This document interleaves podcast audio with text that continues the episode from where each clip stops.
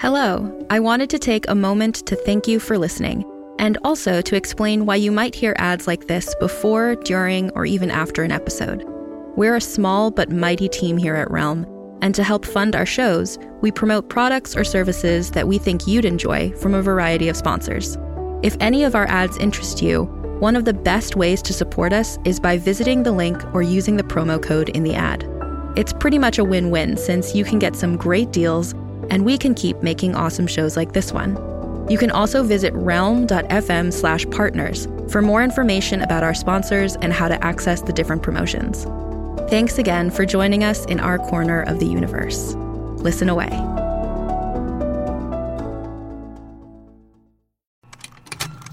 Contained herein are the heresies of Radolf Burntwine, erstwhile monk turned traveling medical investigator.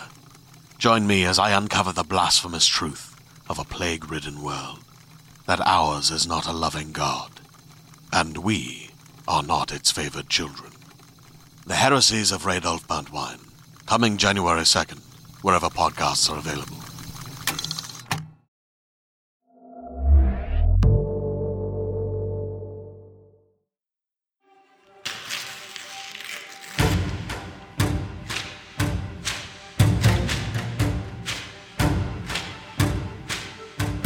Realm presents Bookburners, Season 4, Episode 5.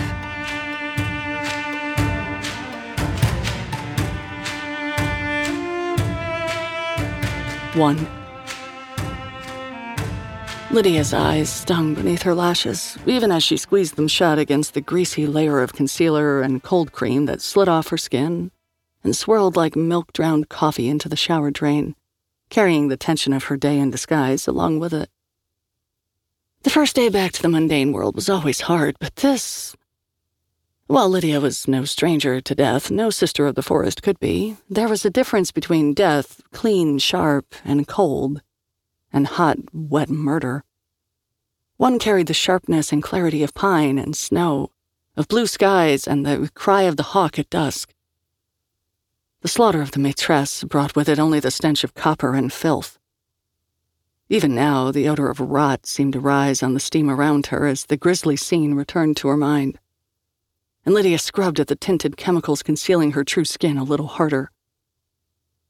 The wolf that lay across her back, the companion even most mages assumed was an elaborate tattoo, whined and nipped at her neck. She forced herself to be calm again. She whispered soothing words to it, sluicing warm water over its face, and felt the wolf subside wriggling across her skin, content to roll and stretch in the beautiful woods her sisters had made for it, had carved with blood and paint into her flesh. The water in the drain ran clear, and Lydia's heart settled. It always did when she could shed the masks, the concessions to modern corporate culture and ancient fears that they were only a bad winter and a whispered rumor away from a crowd of ravenous eyes and empty bellies erecting stakes and bonfires at the foot of London Bridge.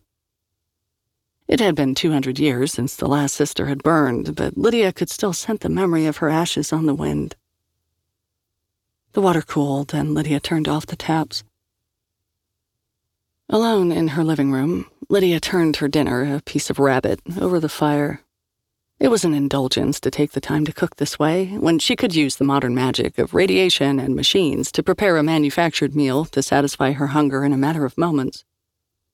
But while she might be required to spend her days working in a glass and steel cage, manipulating the runes of international finance to provide for her brothers in the woods, she too had needs beyond the gross and physical. The ritual of licking fire and spitting fat helped her feel less alone. And as the light from the window faded, Lydia could almost imagine the shadowed faces of her absent sisters on the other side of the flames. She waited for the fire to do its work and sang to her companion in the old tongue. They watched the flames together, and she nurtured the tiny spark of home that nestled in her breast. The maitresse, for all that she had not been of the blood, had been right about one thing. The world was forever altered since the events of London. The masses might still be ignorant of much of the hidden world, but the veil was shredding before their eyes. Eventually, the true nature of magic would be revealed to everyone, and those who had lived in ignorance would need the experience of the ones who had not left the old paths. The brothers would be able to walk out of the forest without fear, and if that were possible, maybe Lydia would be allowed to return home. Both Lydia and her companion were watching the fire, devouring the fragrant, sizzling hare with hungry eyes and ears in anticipation of the joy for fingers and tongue to come.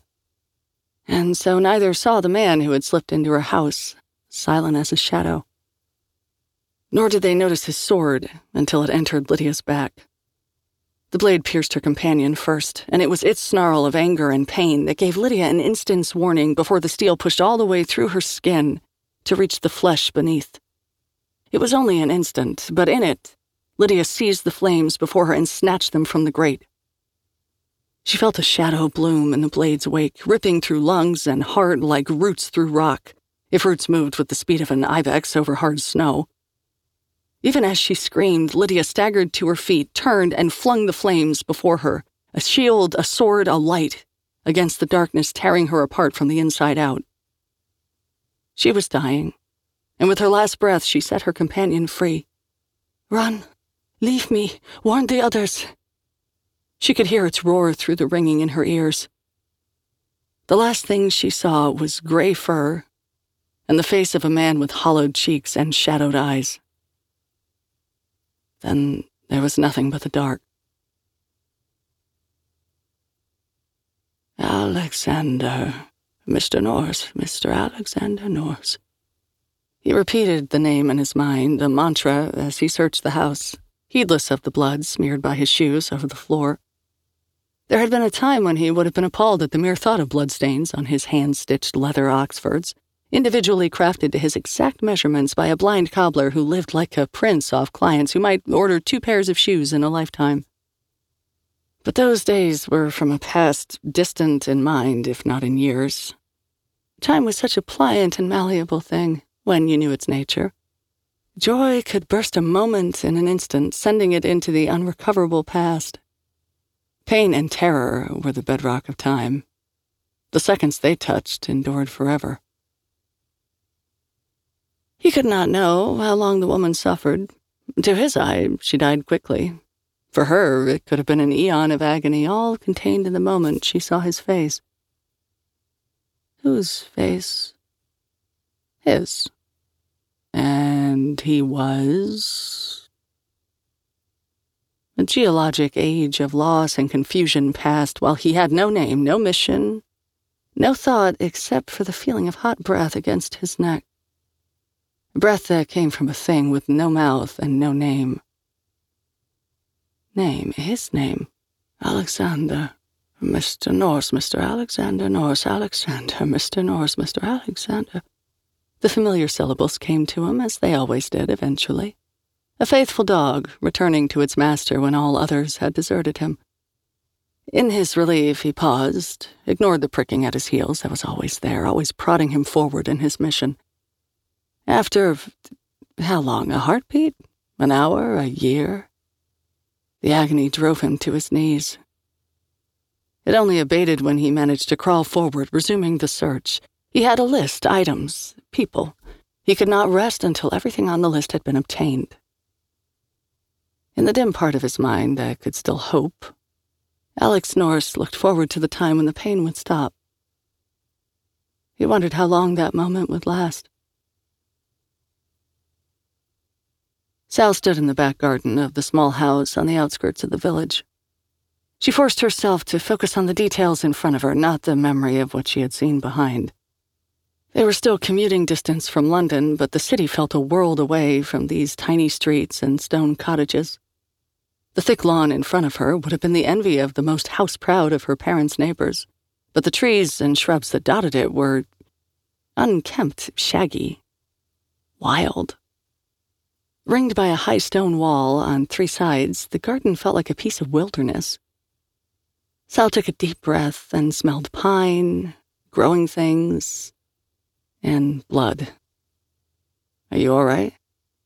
Grace was at her shoulder, no doubt concerned that their lead investigator was standing unmoving with her back to the crime scene. Sal was staring at the grass while her lover's Girlfriends? While the life of the woman she loved was evaporating into a candle flame and burning away, she couldn't afford to waste time. Neither of them could. Sal nodded. Yeah, I'm fine. Let's go back in. Sal resisted inhaling for as long as she could after entering the house, but the taste of copper and ash clung to the back of her throat anyway. Gradually, her mind stopped spinning out. Oh, God, so much blood. Does one person even have that much blood? And Sal felt familiar habits falling into place. This was a crime scene. She was a detective. Had been, anyway. This is what you train for, she reminded herself. The last three years have just been improvising. Police, had they been notified yet? The street was quiet, but there was no way to know when the woman lying crumpled before the fireplace would be missed.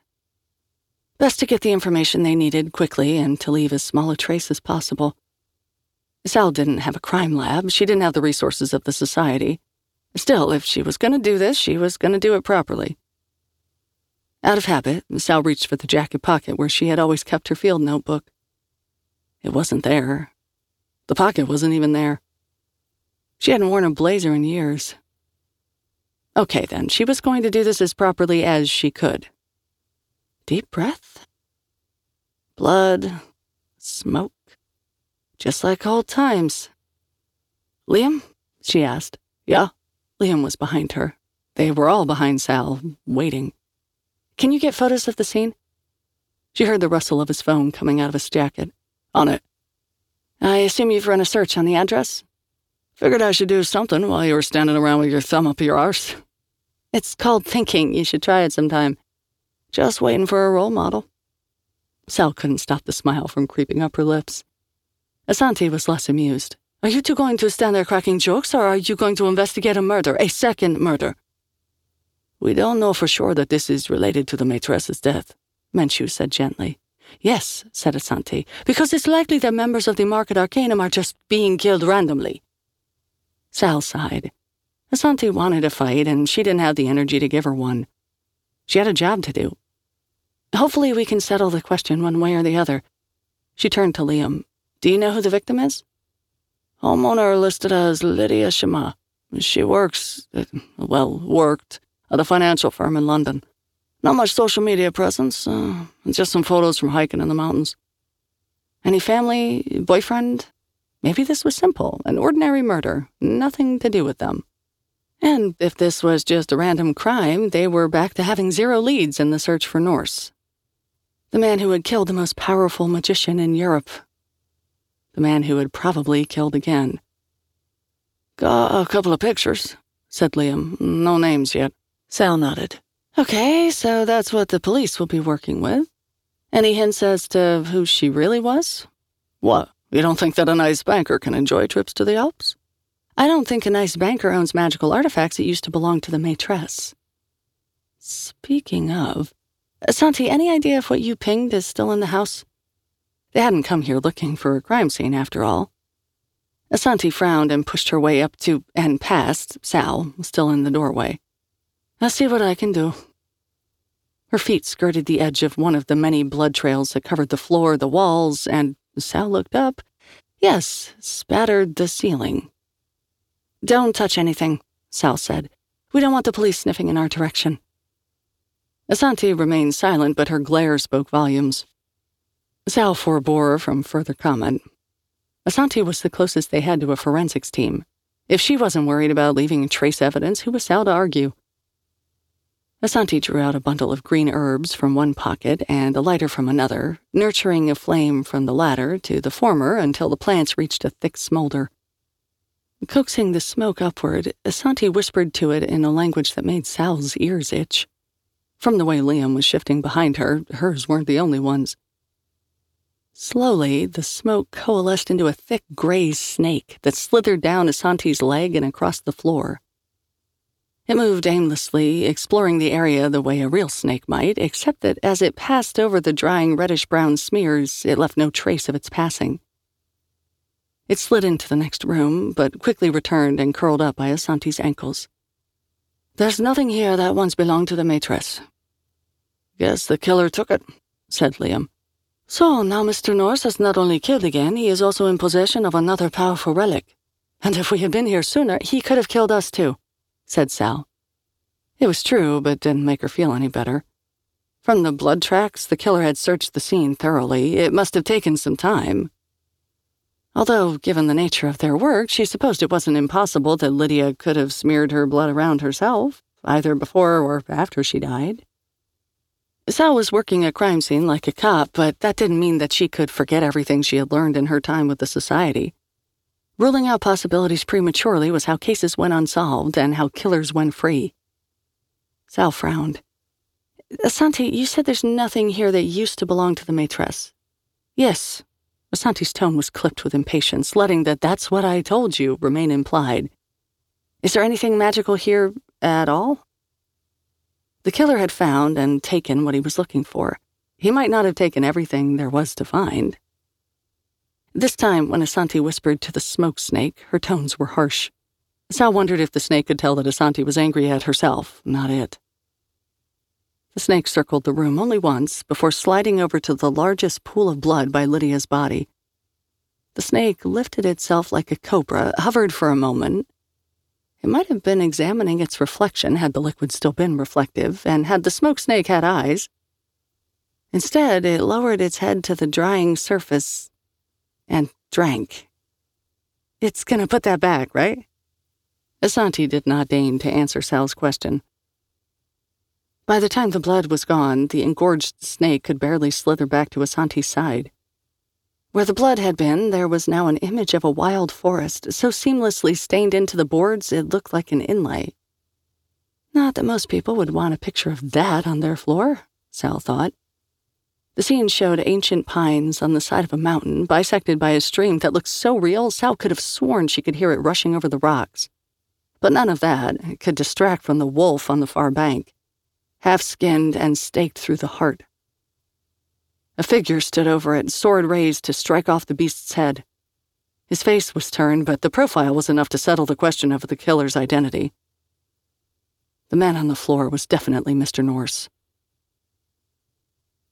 Alexander, Mr. Norse, Mr. Alexander Norse. He had shed the blood covered shoes kilometers ago and had not replaced them. Where he walked, half in and half out of the world, they were not necessary. He had left the item he had taken from the wolf woman in a lead box, buried it in the middle of a Belgian cornfield. The relic was his master's responsibility now. Norse could strike it from his list. So many superfluous things he had once clung to. Now he crossed a dense forest that grew colder with every upward step, carrying only his sword and his mission. The ground was soft, and the rich loam compressed soundlessly beneath his feet so long as he did not move too quickly. Alexander Norse was in no hurry. He had no need to run in pursuit of his prey. Running triggered an uncomfortable memory of plush carpets and dusty halls that led nowhere, of doors that would not open and windows that would not break, of being chased. No one was chasing him. Not here, not now. Never again. Now he was the hunter.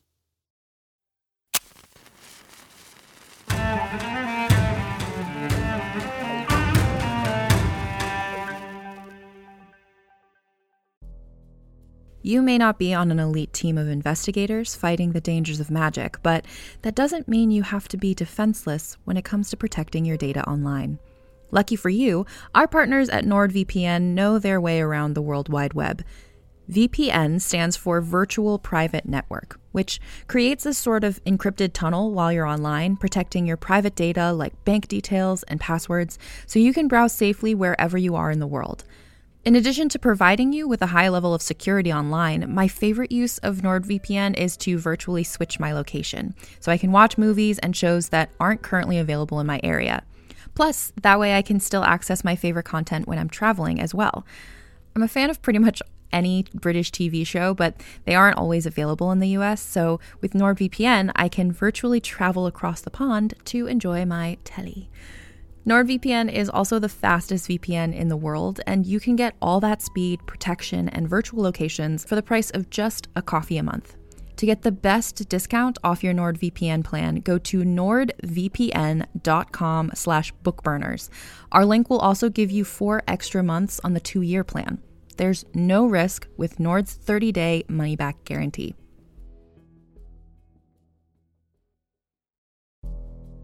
We can imagine many potential futures. Some serve as inspiration, others, warnings.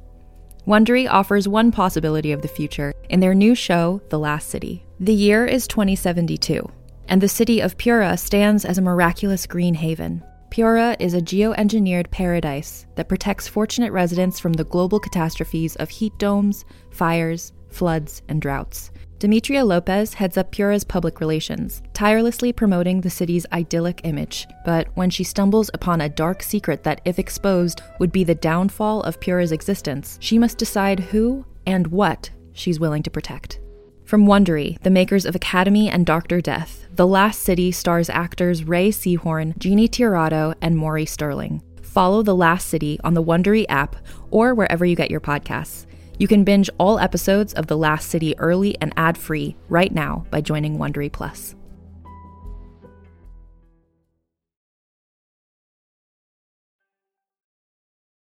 Two. Antoine's breath smoked as he looked up into the stars battered sky. The gray pelt over his back a reassuring weight and warmth. Even in high summer, the night air in the Alps was crisp and cool. Brothers of the forest carried their wolves over their shoulders, their sisters carried theirs inside their skins. He and his brothers had felt Lydia leave the pack, and that awareness had drawn them together from their corners of the wild woods.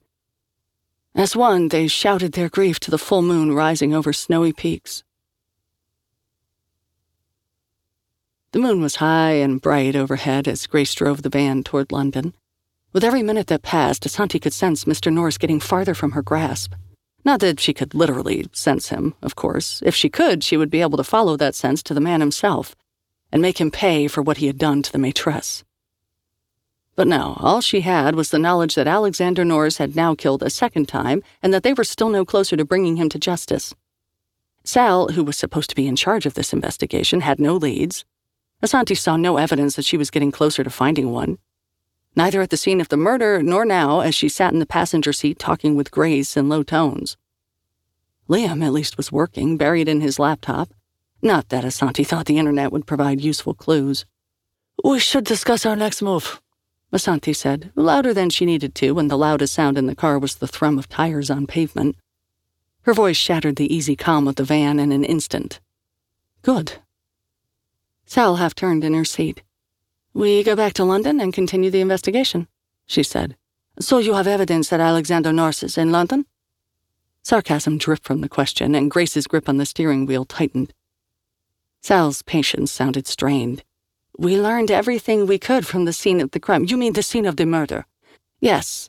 And now we're going back to London so you can continue to do nothing and Mr. Norse can kill again? If you can't find him, his victims are on your head. Liam's fingers stopped their constant clacking on his keyboard. The van held its breath. Sal said very softly, Believe me, I know. Asanti opened her mouth to speak, but Menchu cut her off. Grace, I think I see a motorway services ahead. Why don't you pull over? As soon as the van stopped, Menchu got out and walked over to the far side of the parking lot. Liam went inside to buy coffee. Sal and Grace stayed with the car. Asanti walked ahead of Menchu to show that she wasn't following him. When they reached the far corner, he stopped. Asanti waited for him to speak. He didn't. You're not my supervisor, Asanti said. Technically, you never were. I know. Was there something you wanted to talk about? Only if you do, he replied. With every moment we delay, Mr. Norse gets closer to his next victim, or to disappearing forever.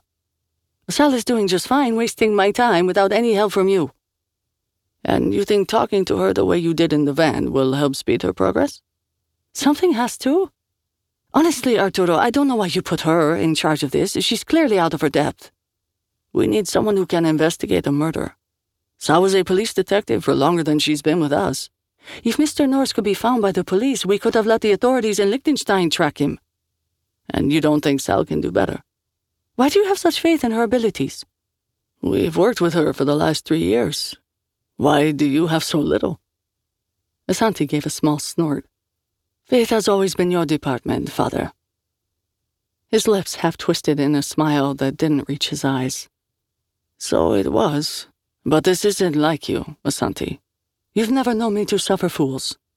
You've never considered the rest of us in that category. Asanti opened her mouth to object, then closed it. She didn't feel like denying it, it felt close enough to true. Are you really angry at Sal? Menchu asked. Who else should I be angry with?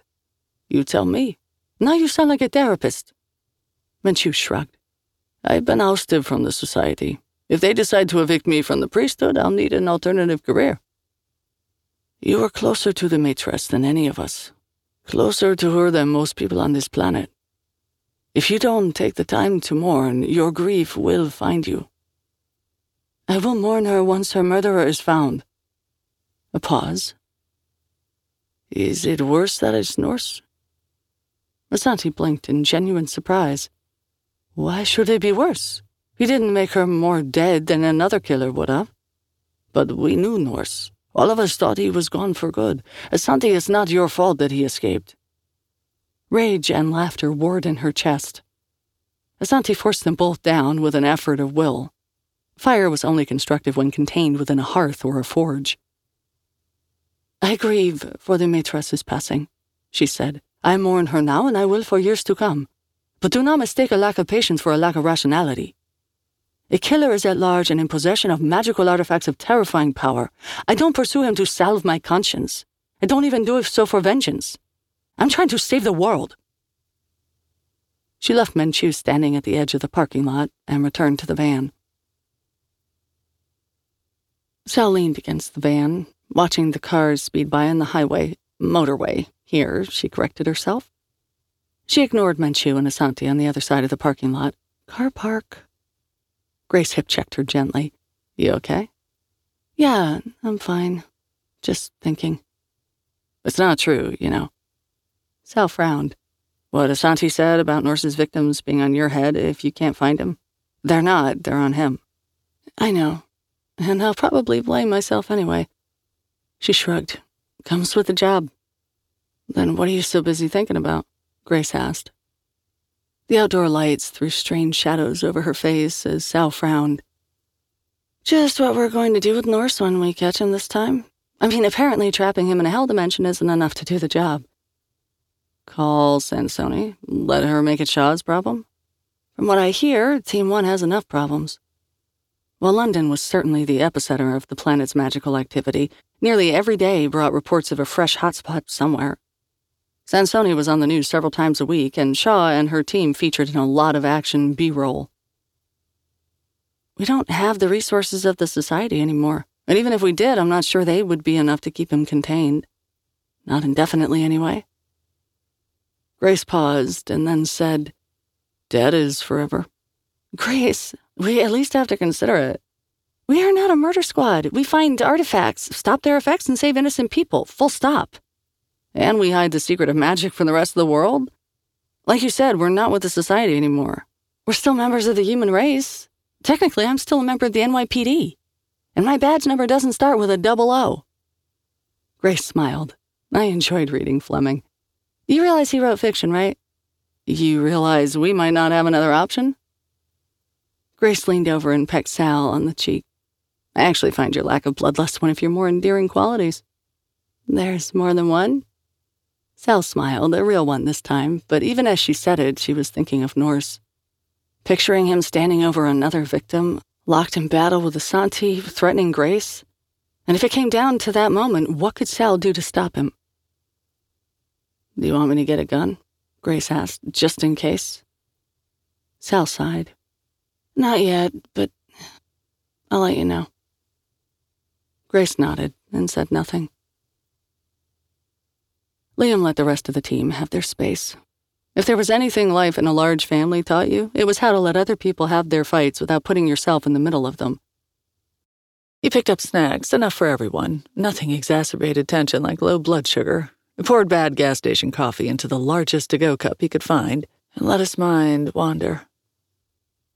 It wasn't fair of Asanti to say that Sal was to blame if Norse kept killing. Liam was an expert in taking on other people's guilt, and even he could see that Norse's actions were solidly on him. It wasn't like Lydia had hired them as her personal security. Maybe she should have. But no one had known that Norse was going to keep killing after the maitresse. Now, though, for all they knew, he was planning on cutting his way through the rest of the membership of the market. Shit.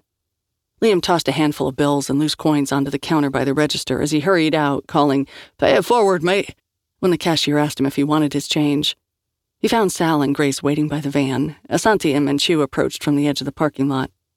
I know how we can find Norse, or at least make it harder for him to kill his next victim. Oh, how? Asanti demanded. We warn the members of the market, he said. Anyone who doesn't pick up their phone, Sal finished the thought. We go warn them in person and hope they aren't already dead. As Grace drove, the rest of the group divided the list of everyone they knew of from the Market Arcanum and started making calls. Sal drew the short straw and had to telephone Pavel Engstrom, the douchebag Swede. She wondered if he could sense the epithet she had mentally tagged him with in her tone, or if he just had terrible phone manners. Oh, yes, I remember you. The book burner. Are you not dead yet? Apparently, he wasn't dead yet either, although Sal decided not to say that out loud. He was obnoxious, yes, but he had a powerful family, and it was usually better not to poke the owner of a homunculus bear. I'm calling to let you know there's been another murder. I'm sure there have been a lot of murders, he said sweetly. Oh, good. Not just a douchebag, but a patronizing douchebag. We have reason to believe that Mr. Norse killed another member of the Market Arcanum last night, a woman named Lydia. Good for him. I. I beg your pardon? She was one of those creepy women with the tattoos, wasn't she? They're almost as bad as the filthy wolf pelt men. Market is better off without them. In any event, if Alexander Norse is killing members of the Market Arcanum, we advise you to take precautions for your own safety. You advise we try not to get killed? Oh, thank you so much. Any other blindingly obvious advice to offer? Like exhale after you breathe in, or your lungs will explode? It was hard to tell, but Sal was pretty sure she could hear music and raucous shouting in the background of the call. Are you at a party? she asked. It's Tuesday night. Where else would I be? That really isn't the safest. Pavel hung up before Sal could finish her sentence.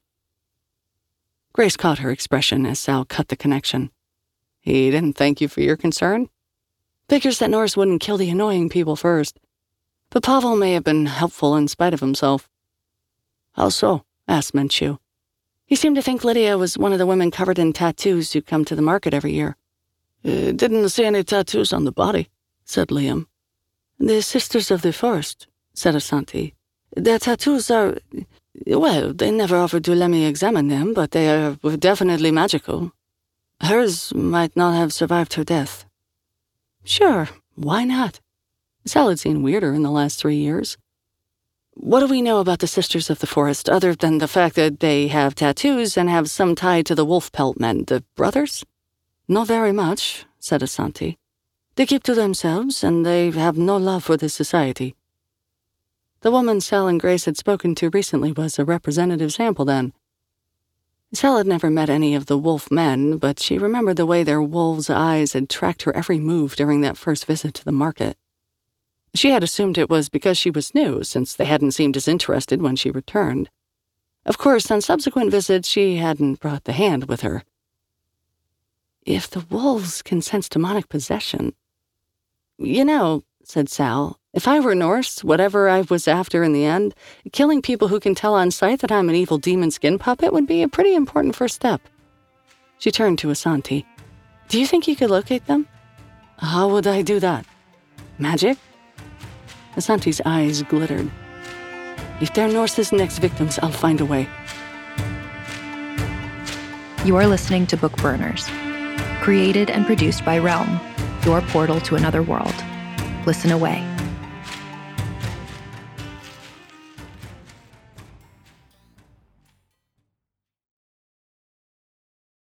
Hey there, this is Justin Bartha. I made a funny new podcast, King of the Egg Cream. It has the greatest cast in the history of podcasts with actors like Lewis Black. I'm torn by my feelings for two women. Bobby Cannavale. You can eat it, or if someone hits you, you can put it on your cut. Melanie Lynskey, I wonder what these marvelous things are that look just like boiled chicken feet. Jason Ritter, I can break things and pick locks and kill people. Michael Stuhlbarg, The whole point is to inspire people that they should make themselves better. Ari Graynor, No, don't whet its appetite. What are you, an idiot? me, Justin Bartha, That's not just any egg cream, that's a Lemke's special. and all narrated by the hilarious Richard Kind.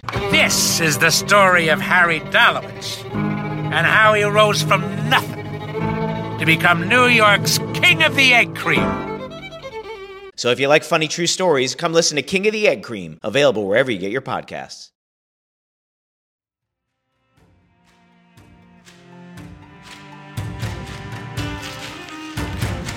Bookburners is created by Max Gladstone and written by Max Gladstone, Margaret Dunlap, Mur Lafferty, Andrea Phillips, and Brian Francis Slattery. Executive produced by Molly Barton and Julian Yap. Performed by Xe Sands. Audio production by Amanda Rose Smith, with additional editing by Corey Barton. Original theme by Hashem Assadullahi, featuring Jody Redditch Ferber and mixed by Justin Morel. Cover art by Annie Wu. Executive in charge for Realm, Mary Asadolahi. Find more shows like Bookburners by following Realm on Apple Podcasts, Spotify, or at realm.fm.